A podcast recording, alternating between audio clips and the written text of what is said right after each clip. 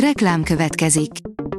A műsort a Vodafone Podcast Pioneers sokszínű tartalmakat népszerűsítő programja támogatta, ami azért jó, mert ezzel hozzájárulnak ahhoz, hogy a felelős üzleti magatartásról szóló gondolatok, példák minél többekhez eljussanak. Köszönjük! Reklám hangzott el. Lapszemle a nap legfontosabb híreiből. Alíz vagyok, a hírstart robot hangja.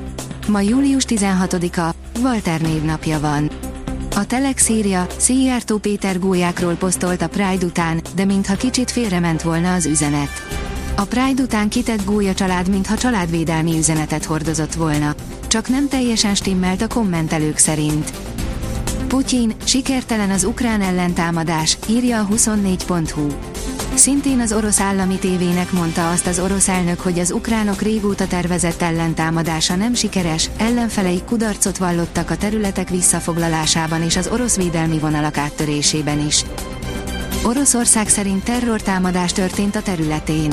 Az orosz védelmi minisztérium terrortámadásnak tartja, hogy ukrán drónok tűntek fel Szevasztopol felett, írja a vg.hu. A pénzcentrum szerint kiderült a nagy hamburger titok, ezt teszik valójában a magyarok, sokan nem tudják, mennyire veszélyes. Miközben a hamburger sokak kedvenc étele, nem árt limitálni a fogyasztását. És bár konkrét számadattal rendelkező ajánlások nincsenek az egyének számára, egészségügyi szakemberek egyetértenek abban, hogy minél kevesebbet eszik az ember, annál jobb. Mennyire megy a szavak helyes ragozása? Ebből a tesztből kiderül, Fiúkba vagy fiúkban. Olvasom vagy olvasok. Bár önmagában egyik alak sem helytelen, az már nem mindegy, hogy kerek mondatokban mikor és melyiket használjuk. Teszteld a tudásod, írja a Noiz.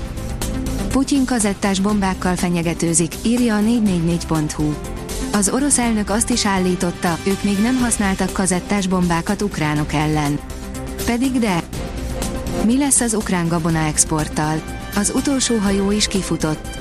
Kifutott nemrég az odesszai kikötőből az utolsó Enszlajstrom alatti hajó ezentúl amennyiben nem hosszabbítják meg az élelmiszer exportra vonatkozó szerződést, akkor nem lesz biztosítva az ukrán gabona biztonságos kivitele a Fekete-tengeren keresztül, írja a portfólió. Több százan tüntettek Düsseldorfban az Ukrajnába küldött fegyverszállítmányok ellen.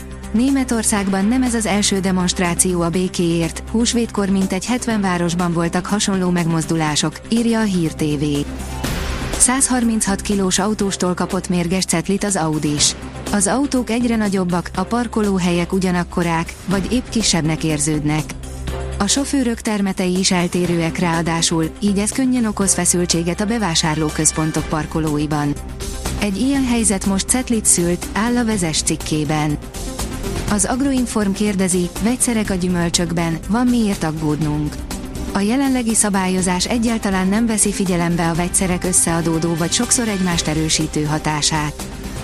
A privát bankár oldalon olvasható, hogy kemény Dénes, ha Atén meg tudott rendezni egy olimpiát, akkor Budapest is képes lehet erre. Július 17-én kezdődik a vízilabda világbajnokság Fukuokában, így alig ha lehetett volna illetékesebb személlyel latolgatni az esélyeket a lapcsoportunk által ezúttal online rendezett Plasszis klubban, mint a háromszoros olimpiai bajnok, világ és Európa bajnok vízilabda válogatott szövetségi kapitányával. A 24.hu oldalon olvasható, hogy csak ezt bánta meg a Fraditól távozó Elek Gábor. Nagy interjú Elek Gáborral, a világot a népligeti távozása ellenére továbbra is zöld-fehérben látó kézilabda mesteredzővel. Federert egy parkban mattolták, de láthatóan mindezt ő bánta a legkevésbé. Roger Federer kapcsán mindenkinek csak is szélsőségesen pozitív jelzők jutnak az eszébe. A teniszpályán az eleganciát és a könnyedséget megtestesítő svájci zseni visszavonulása óta jóformán fejest ugrott a társadalmi életbe, amelyből természetesen nem hiányozhat a sport és persze a tenisz népszerűsítése, áll az Eurosport cikkében. A kiderül írja, 39 fokkal ér csúcsára a hőség.